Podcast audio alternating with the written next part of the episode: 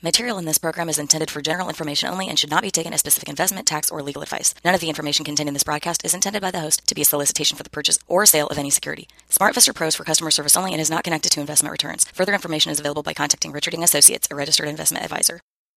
Welcome to Money MD, where the money doctors are in the house and giving out prescriptions for better financial health We give common sense solutions to your complex problems. I'm Steve Marvin, a certified financial planner and a Dave Ramsey SmartVestor Pro with over 20 years experience providing financial planning and investment advice. And I'm John Travis. I'm also a Dave Ramsey SmartVestor Pro. I also have an MBA in finance and have been helping corporations and individuals with planning for over 20 years.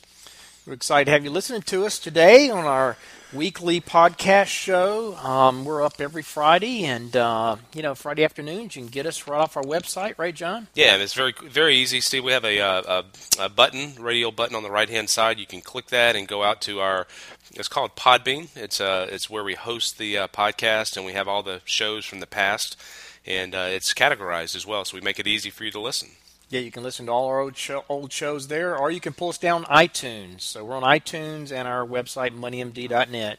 Easy to listen to us. And do check us out, out on our website, moneymd.net, where you can link to us there. Email us your questions. We'd love to hear from you. And uh, we'll post those on the show and we'll talk about their your answers. So we'd love to hear your questions. You can also email us directly at info at moneymd.net.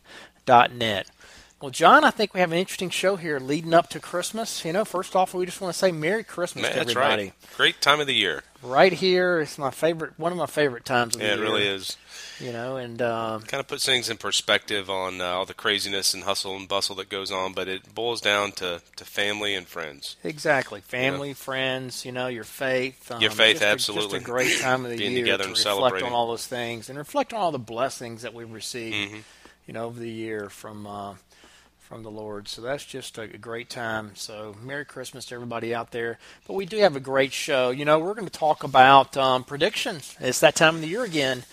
And we have the Wimpy market predictions for 2017. Not our wimpy ones. Not ours, No. but you know, we're just looking at all the predictions that are out there, and they're they're all over the place. And uh, but there's a ton of them that they're mostly kind of wimpy. They're positive though, so We're going to so give a bold one, though, aren't we? We are. We are. We always gonna give a bold right out prediction. there. We do. We're going to step right out Get there that on a crystal limb. ball. Exactly. Exactly. so you want to listen in for that. That's right. And we're going to follow that up with a um, uh, an article out of CNBC about uh, millennials. They've been in the news a little bit with all the election. Um, you know, they're they're the younger generation born between 1980 and 1999, and we're going to look at some of the things that they're doing really well financially, and then also some areas that they need to to focus on and, and have an attention. So, if you have kids or grandkids, this may be a good segment for uh, for you to let them listen to. Yeah, that's a big category. I that's folks from what 16, 17 years old all the way up to 30. Mm-hmm. That's right. So uh, 30 is something. So yeah, it's a big big range. A lot of people fall in that category. Interesting article, no no doubt. All right, we're going to start off with the financial fact of the week. Yeah, this is an interesting um, fact, Steve. This talks about land ownership in the United States, and I didn't realize this. Um, the federal government owns 28% of all land in the United States. It's about Wow. 640 million acres, so a little bit over a fourth is owned by the government. I've never really sat back and thought about That's a lot. ownership. It is. It is a very large piece, which is good. I mean, we were watching a movie the other night, and Tremendous resource in New yeah. York City and in uh, you know Central Park, right in the middle of it, is just fabulous how they carve that out. Um, and you know the the national parks that are out there are you know great Phenomenal. American treasures. Yeah, we have amazing national parks and American treasures. Like you said, it's a tremendous resource for all Americans. You know, all of the parks and land out there. Um, but 28%, boy, that is a big number. Some reason, I was thinking it was less than 10. Yeah. But You think they pay property tax on that? I'm kind of doubting it, John. Pay themselves. Yeah, I mean, economically, you know, it's unproductive land, so I'm not so sure that government needs to be added to that. But uh, still, it's it's a, I really cherish the national parks, and you know, it's a tremendous resource. Mm-hmm. Yeah, So, absolutely. Interesting fact of the week. All right, um, that leads us up here to our first topic, and that is the Wimpy market predictions for 2017. Yeah, I mean, they would base this out of an article on Yahoo Finance and Barron's. here this past week. They came out with all their predictions. They do like their survey of all the analysts out there a lot of analysts out there, and they give you their predictions. And so, you know, here we go again, John. I mean, it's that time of the year, so we're gonna we're gonna take an early look at what economists at all the major firms are saying about stocks for next year. And they did such a good job predicting the market after the Trump election. So this is that's right. great investing tool here.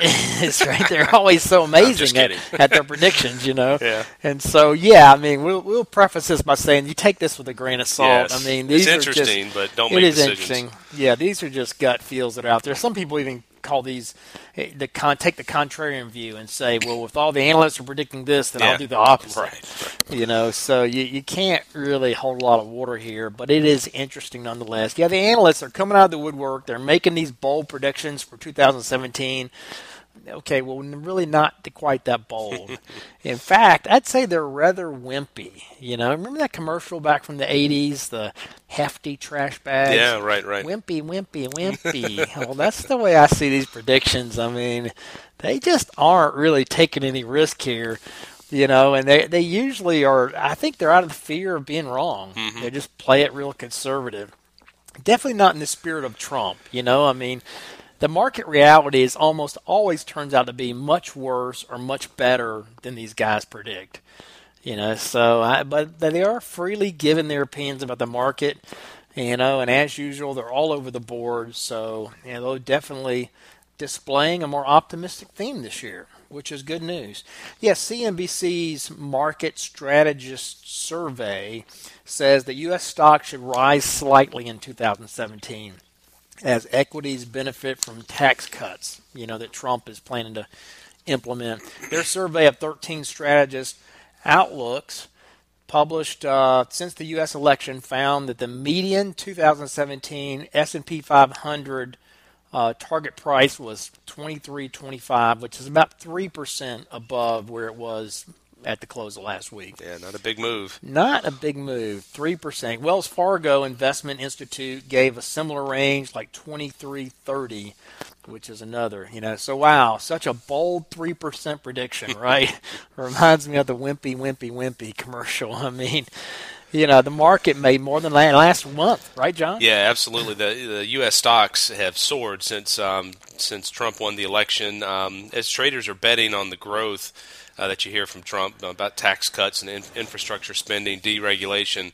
I mean, the S and P 500 climbed more than five percent since the election, and uh, it's up you know ten percent you know year to date. So you know that benchmark really didn't have a good 2015. It actually was about one percent lower. So it was due for a better year. But man, the last couple of weeks have been phenomenal.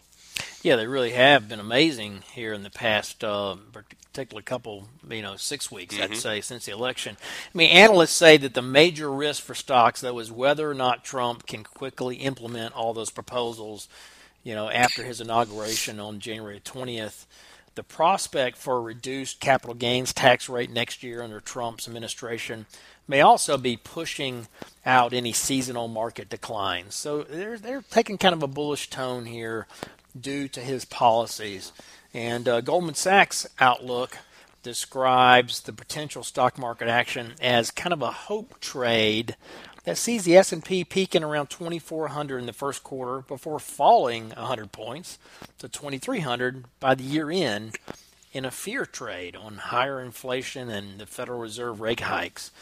You know, so they're taking a really sanguine you know, type approach, saying, "Oh, we're going at 2300. We're almost there now. I mean, we're at 2268 or something this morning. I looked. So, yeah, that's that's not bold at all. Other strategists see stocks continuing to climb past their mid-year targets. Citi's uh, analyst also expects the S&P 500 could trade at around 2250 in the middle of the year before ending the year at 2325 which again is only Not three, much. three percent Yeah. gain. That's Yeah. nothing.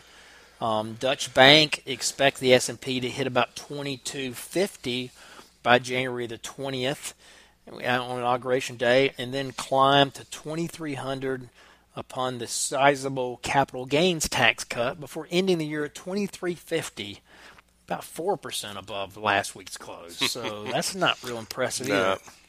The time in between inauguration and tax cuts might be risky. Waiting for stimulus cuts um, when the market reflects such, uh, you know, capital gains, uh, you know, tax cuts in stocks.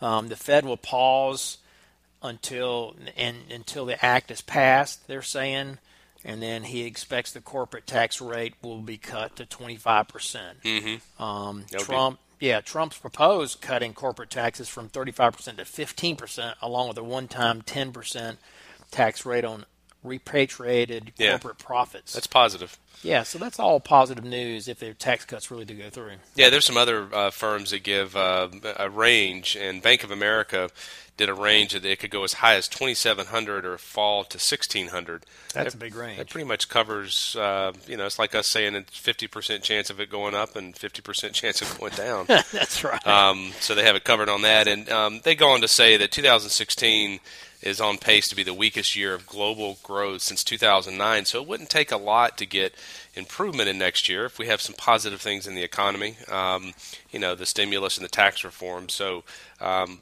you know, it's fun reading these things, and uh, you know, they have no clue what's going to happen. They really don't. They really don't. Yeah, if the policy makers can't deliver the growth, then the markets will be disappointed.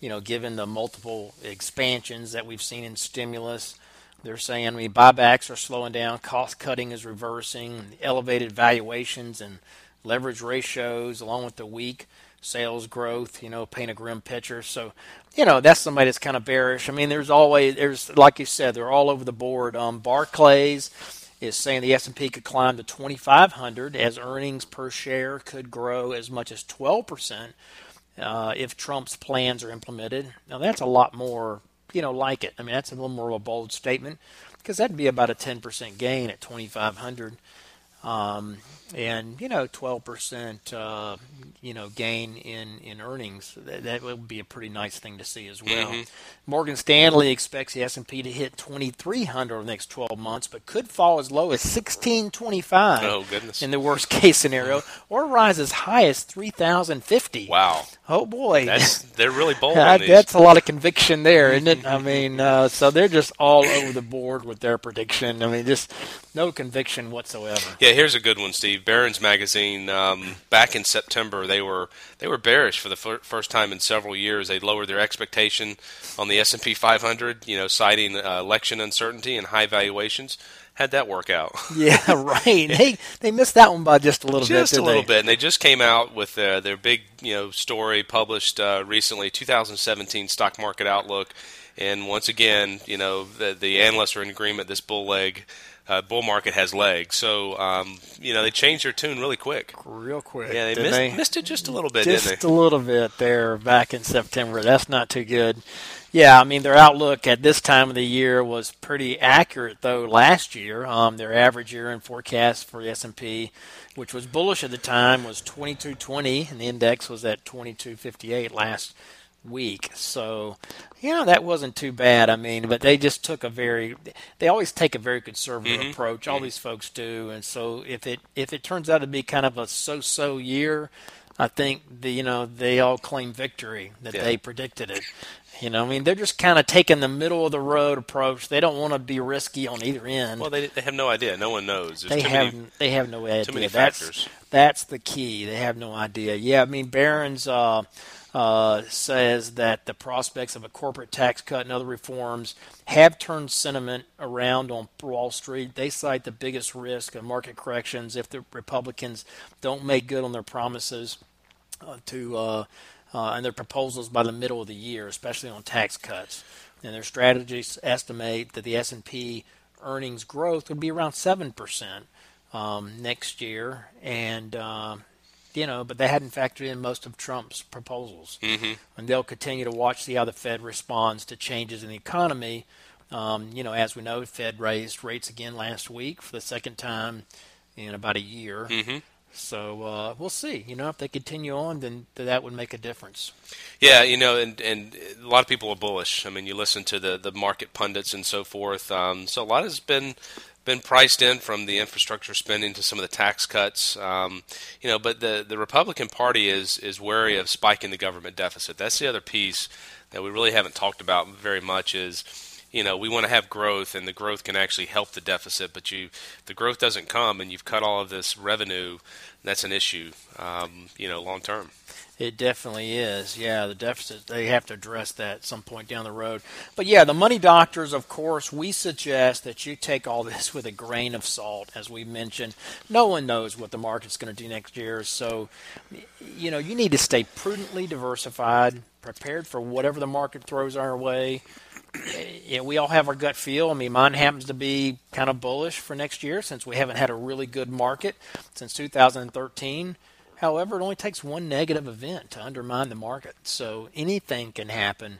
You know, now that we're having a nice finish to the year, it might be a great time to take a look at your portfolio. Make sure you're well diversified. Ensure that you're not taking a lot of unnecessary risk, like in individual stocks or sectors. And give us a call if we can mm-hmm. help with that. Yeah, absolutely. So that's our advice.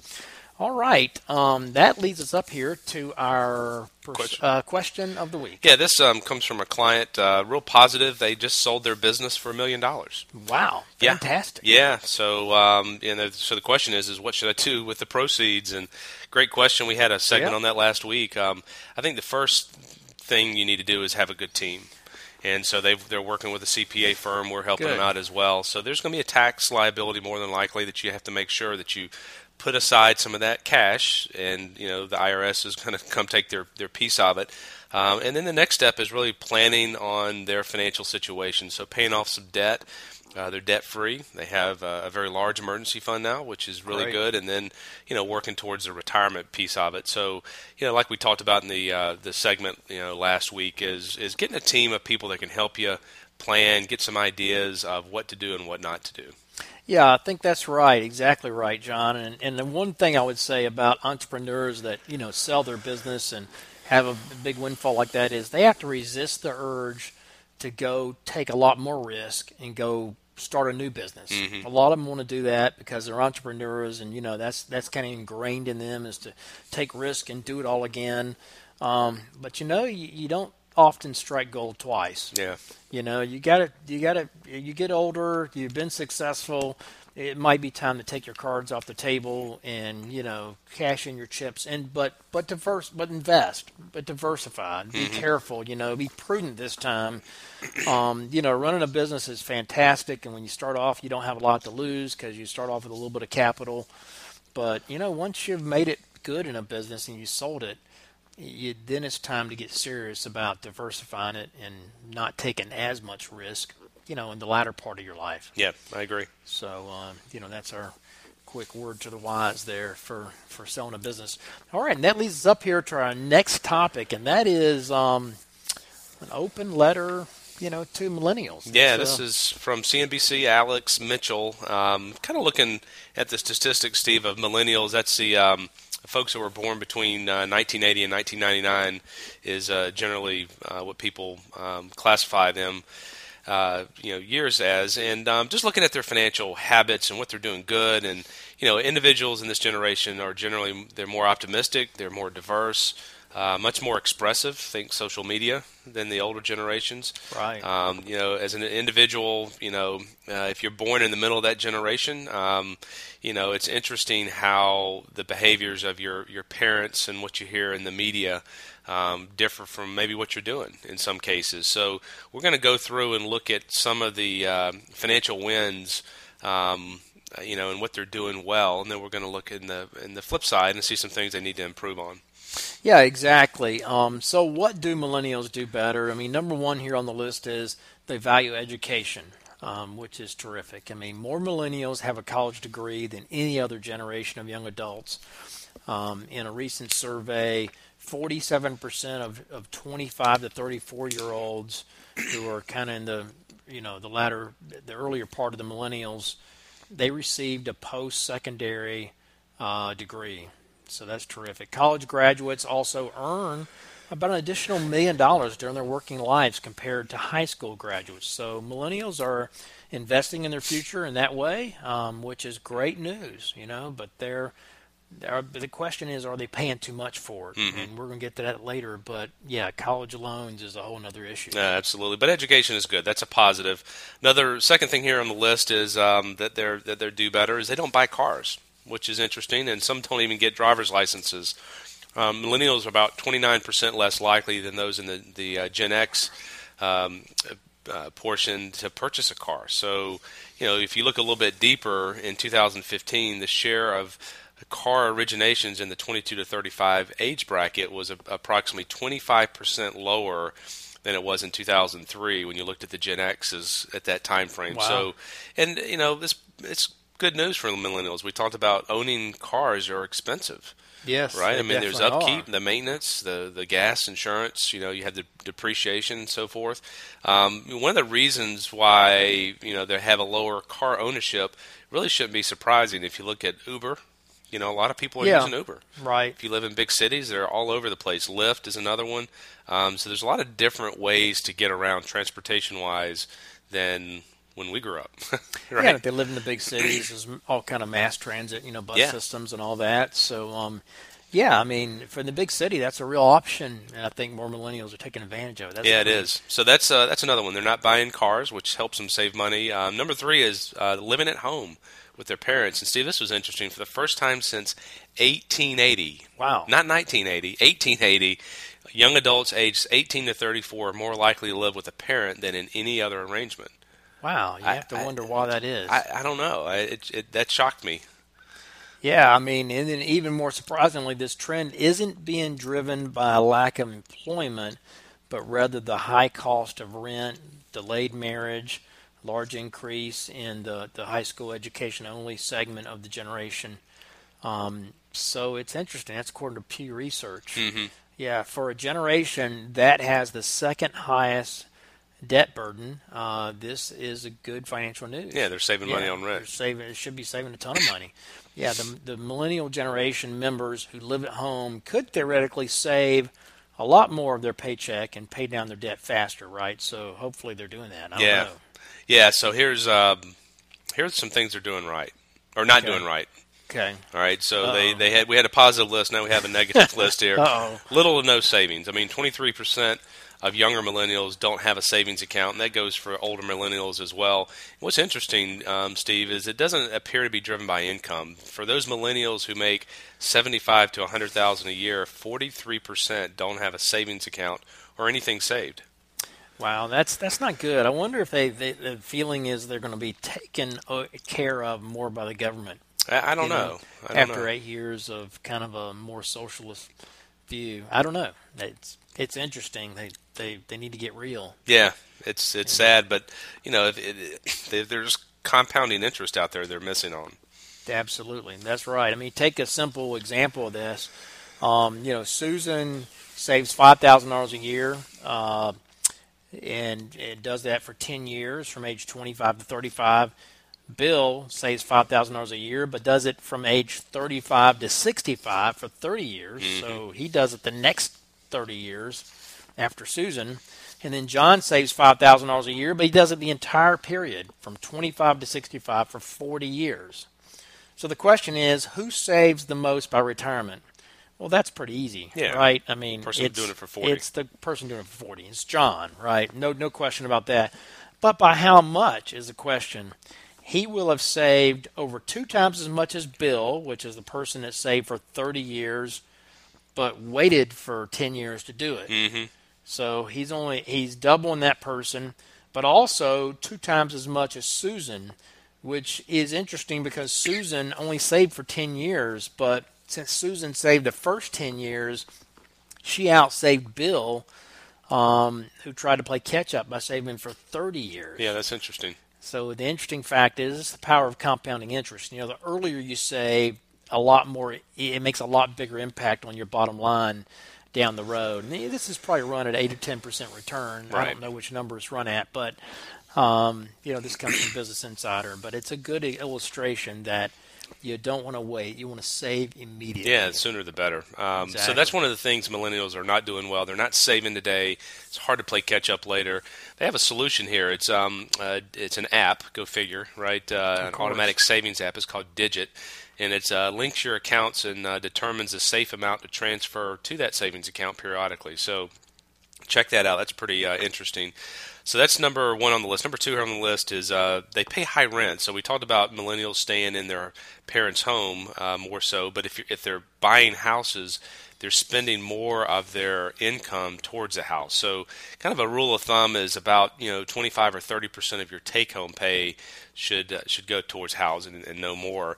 For a millennial um, earning sixty thousand a year, that's about eleven hundred dollars of rent or a house payment per month, significantly higher when you look at some of the large cities. You know, it's 60% range, 50 to 60% is going towards the housing. So they're basically Ouch. house poor. Yeah, and I think a lot of millennials are choosing to live in big cities, and that's hurting them financially. Yeah, no doubt. Because it's just so expensive in big cities.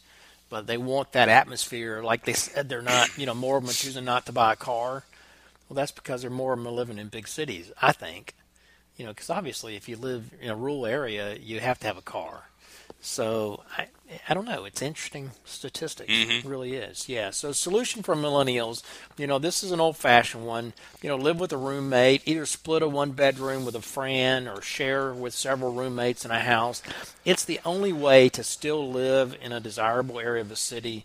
Um, you know, which is a big want for a lot of millennials, while not breaking the bank, or at least not too badly. Mm. Yeah, that's interesting. Um, the last one here on the list, Steve, is uh, millennials have almost no investments. I mean, uh, you know, nearly four in five millennials are not investing in the stock market. That's according to Business Wire. And um, you know, lack of money is is a is a barrier. Um, there's also appears to be a trust uh, boundary here, trust issue, uh, as a large portion of the millennial generation they matured uh, during the 2008 2009 financial crisis. So that's right. Yeah, I mean, over a third of millennials would actually trust an, an app on their phone to manage their money versus a traditional investment firm and um, so that's that's uh, that's kind of a different you know mindset. Um, hopefully, they're starting to see that you know and understand that markets have downturns. It's actually normal. Right. Uh, it doesn't feel good as you're going through it, but it's happened in our history, and um, it's something that you need to plan for. But there are good times in the market as well. Yeah, that's right. I mean, you know, we've seen this before. I mean, there was kind of a lost generation in the stock market back in the early 80s, folks that mm-hmm. matured, mm-hmm. you know, and saw the 73, 74 crisis and the oil embargo and you know the double digit inflation period and people didn't trust stocks over that period either and then the next 20 years were the best 20 years almost ever mm-hmm. in the stock market and a lot of them missed out on that so you know you can't let you know one bad decade one bad period for stocks um, tarnish the overall view that over the last 80 years, the stock market has returned 10% or mm-hmm, more mm-hmm. per year. Even with all those big dips. With all those big dips. You can't do that anywhere else. Fixed income's paying nothing. So for, for millennials out there listening, you need to get in the stock market. You know, get, get in the, the game. game. exactly. Because you're going to miss out, you know, and you got to save early. So uh, fund that Roth IRA. That's usually our there you go. number one advice for, for millennials.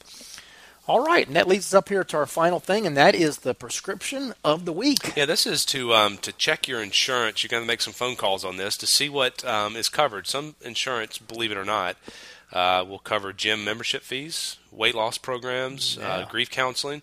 Um, if it helps the employee, you know, have less claims, they're probably more likely to cover it. So yeah, if you're exercising, they they view that as proactive. And there's some things that are required to be covered now by, by health insurance, like your annual physical. Mm-hmm. You know, it's absolutely free, so you need to take advantage of that. So, like you said, check out your health insurance plan. You know, see what's covered and take advantage of all those benefits because, yeah, some of those are pretty nice and you're paying for it. Absolutely.